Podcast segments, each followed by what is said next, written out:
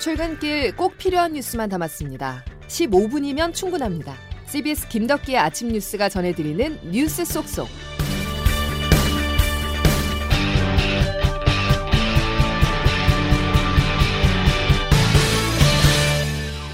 여러분 안녕하십니까. 5월 6일 김덕기 아침 뉴스입니다. 윤석열 정부 일기 내각이 과연 정상적으로 출범할 수 있을지 물음표가 붙습니다. 이번 주가 지나고 다음 주 화요일부터 새 정부가 들어서는데 인사청문회는 곳곳에서 파행을 빚으며 자칫 총리나 장관 없이 출범하는 최악의 상황을 맞을 수도 있는데요. 반환점을 돈 청문 전국의 현재까지 상황을 먼저 정리해 보겠습니다. 양승진 기자입니다. 자진 사퇴한 김인철 전 교육부 장관 후보자를 제외한 18명의 장관 후보자 가운데 12명이 청문회 절차를 마쳤습니다. 이 가운데 추경호 경제부총리와 한화진 환경부, 이종호 과기부 장관 후보자 등 3명만이 여야 합의로 청문 보고서가 채택됐습니다. 민주당은 한독수 총리 후보자 외에도 한동훈 법무, 정호영 복지, 이상민 행안, 원희룡 국토부 장관 후보자에 대한 추가 사퇴도 압박했습니다. 한덕수 후보자는 즉각 자진 사퇴하기 바랍니다. 특권 찬스 끝판왕 정우영 후보, 법카농단의 원희룡 후보자 이 모두 국민 퇴장 명령을 따라야 할 것입니다. 국민의힘은 결정적 한방 없이 사퇴 얘기를 꺼내는 건 다수당의 횡포라고 맞섰습니다. 민주당이 계속하여 새 정부 발목 잡기로 일관한다면 민심의 거센 역풍을 피할 수가 없을 것입니다.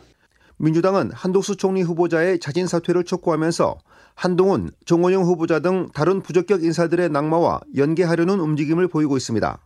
임명을 강행할 경우 한독수 후보자의 국회 인준 투표를 부결시킬 수도 있다는 겁니다. 윤 당선자 측과 민주당의 줄다리기 속에 새 총리 없이 새 정부가 출범할 가능성도 배제할 수 없는 형국입니다. CBS 뉴스 양승일입니다.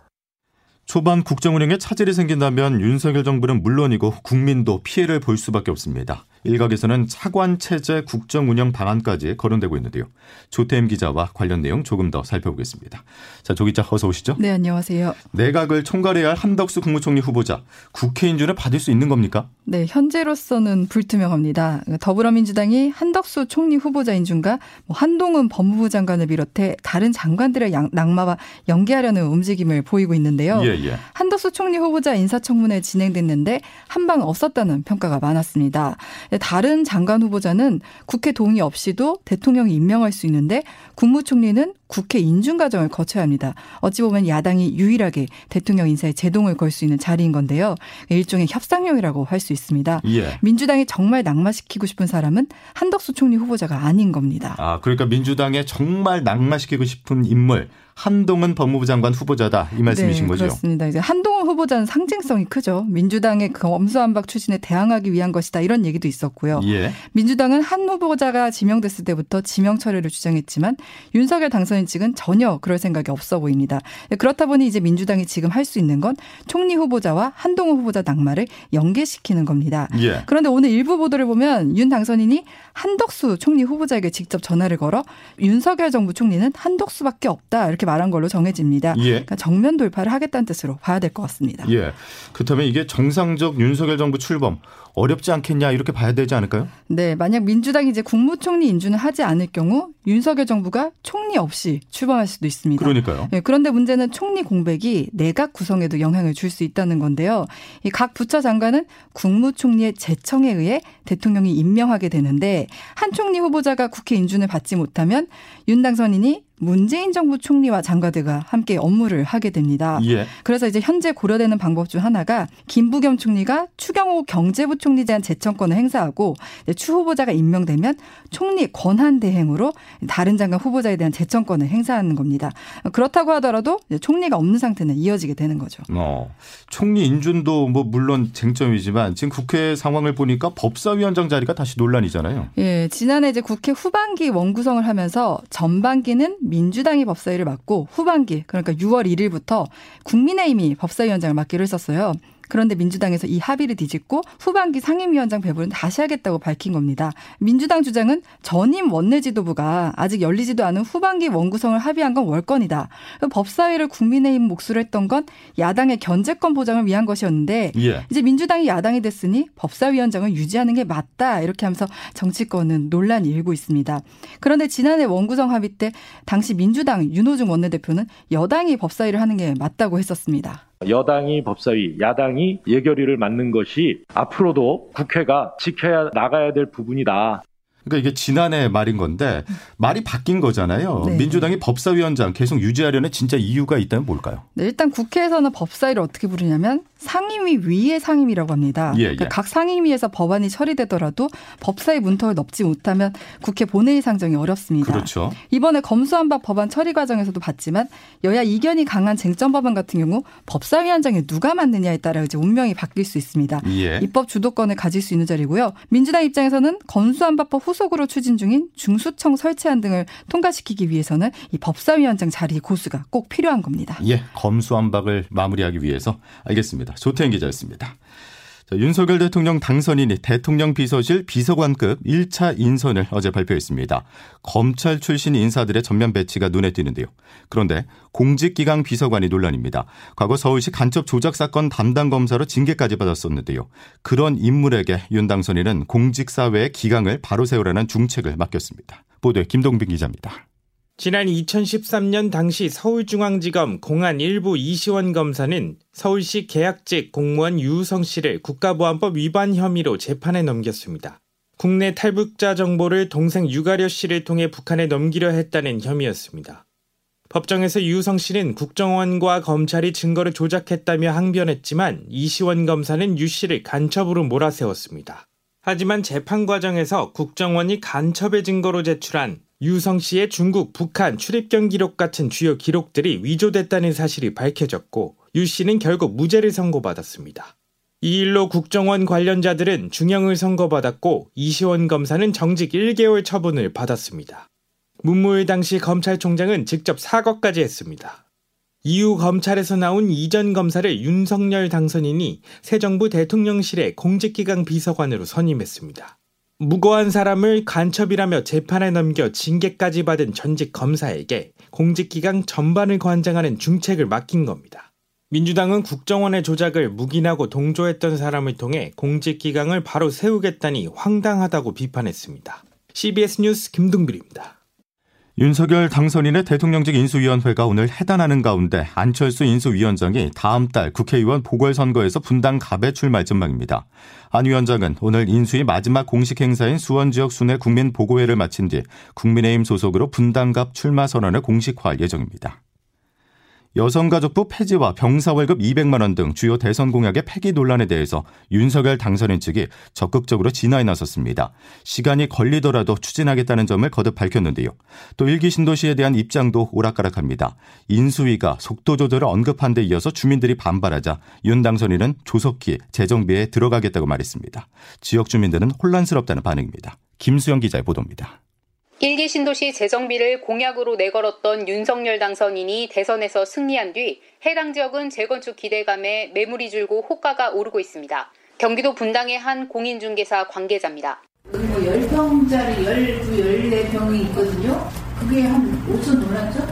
새 정부 출범 전부터 시장이 들썩이자 인수위는 일기 신도시 재건축을 중장기 국정과제로 검토 중이라며 속도 조절을 시사했다. 여론이 들끓자 차질 없이 추진하겠다며 다시 진화에 나섰는데 일기 신도시 재정비 사업 촉진을 위한 특별법을 만들어 주민들은 냉담한 반응입니다. 지방선거 지나면은 또 조용해질 것 같아요. 뭔가를 하나는 얘기를 해야지 또 지방선거에서 이길 수가 있으니까. 나한테 물어설 것 같아요. 질문은 넘어갈 것 같아요. 인수위의 오락가락 행보가 이어지면서 주민들의 민감도는 더 높아졌습니다. 경기도 일산의 한 공인중개사 관계자입니다. 인수위가 어떻게 하는 거에 따라 하나하나 다 지금 예의 주시하고 있는 것 같아요. 워낙 예민하니까 지금. 그 사람들이 지금 빨리 재건축 원하니까. 시장 불안이 이어질 경우 새 정부가 다시 속도 조절에 나설 가능성도 완전히 배제할 수 없습니다. CBS 뉴스 김수영입니다. 오늘 새벽 미국 뉴욕 증시가 파랗게 질렸습니다. 고물가를 잡기 위해서 큰 폭의 금리 인상이 본격화하자 경기 침체가 찾아올 수 있다는 우려로 뒤늦게 발작을 보였는데요. 국내 증시 영향이 주목됩니다. 장규석 기자의 보도입니다. 오늘 새벽 미국 다우존스 산업지수와 스탠더드 푸어스 500 지수 각각 3.12%와 3.56% 떨어졌습니다. 기술주 중심의 나스닥은 4.99% 급하락해 2020년 11월 이후 최저치를 기록했습니다. 하락 반전의 이유는 어제 상승 동력이 됐던 제롬 파월 미국 연방준비제도 의장의 발언이었습니다. 어제는 기준금리를 0.75%포인트 한꺼번에 끌어올리는 이른바 자이언트 스텝은 없을 것이란 발언에 시장이 안도하며 주가가 급등했지만 오늘 새벽에는 금리를 0.5%포인트 올리는 빅스텝이 두어 달 안에 한 번 더 있을 것이란 예고, 즉 금리 대폭 상승이 현실화될 것이란 걱정이 악재가 됐습니다. 어제 하루 휴장했던 우리 증시엔 악영향이 예상됩니다. 이런 가운데 영국은 기준금리를 0.25%포인트 올리면서 올 4분기에 영국의 물가 상승률이 10%를 넘고 마이너스 성장을 할 것이란 우울한 전망을 내놨습니다. 특히 저축이 없는 최저소득층의 고통이 가장 클 것이라 우려했는데요. 우리나라도 비슷한 처지입니다. 물가를 잡기 위해 그리고 외자 유출을 막기 위해 금리 인상은 불가피하지만 너무 많이 올리면 이자 부담에 서민 고통은 커지고 소비와 투자가 줄어 성장 엔진이 꺼질 수 있는 상황이라 오는 26일 한국은행의 기준금리 결정에 관심이 모아지고 있습니다. CBS 뉴스 장규석입니다. 징검다리 휴일을 맞아 어제 전국 고속도로는 마치 명절에 민족 대이동을 방불케 할 정도로 꽉 막혔는데요. 특히 서울 춘천 고속도로의 정체가 심했습니다. 레고랜드 테마파크가 정식 개장한 영향 때문이었는데요. 전 세계에서 10번째 아시아 최대 규모라는 레고랜드를 진유정 기자가 다녀왔습니다. 말도 많고 탈도 많았던 레고랜드 코리아가 사업 착수 11년 만에 문을 열었습니다. 레고랜드는 만 2세에서 12세까지의 어린이와 가족들이 함께 즐길 수 있는 가족 친화형 국내 첫 글로벌 테마파크로 7개 테마 구역에 약 40여 개 놀이기구를 갖추고 있습니다.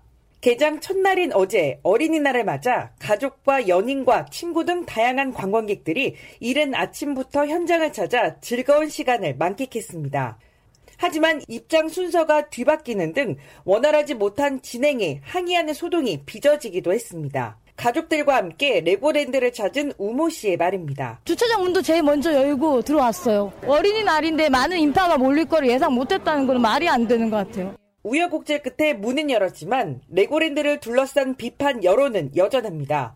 레고랜드 개장 첫날에도 강원도 예산이 과다하게 투자되고 사업 과정에서 출토된 중도 유적들이 제대로 보존되지 않았다는 시민단체들의 항의 집회가 이어졌습니다. CBS 뉴스 진유정입니다. 어린이날을 맞아 프로야구장도 매진 행렬을 이어갔습니다. 무엇보다 롯데자이언츠의 초반 돌풍이 야구 흥행을 이끌고 있다는 분석입니다. 부산은 물론이고 대구, 잠실까지 부산 갈매기가 울려 퍼지고 있습니다. 박세현 기자입니다.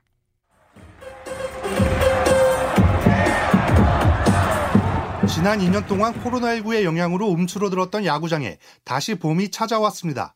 어린이날인 어제 롯데가 KT와 맞붙은 수원과 한화가 SSG와 격돌한 인천 등 두 개 구장의 관중석이 야구 팬들로 가득 찼습니다.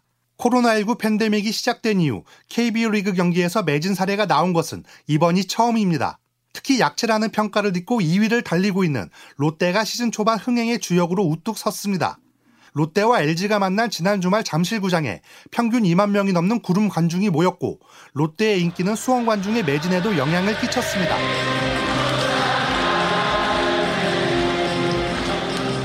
원정 6연전 기간에 2위로 도약한 롯데는 오늘부터 안방인 부산 사직구장에서 삼성과 주말 3연전을 펼칩니다.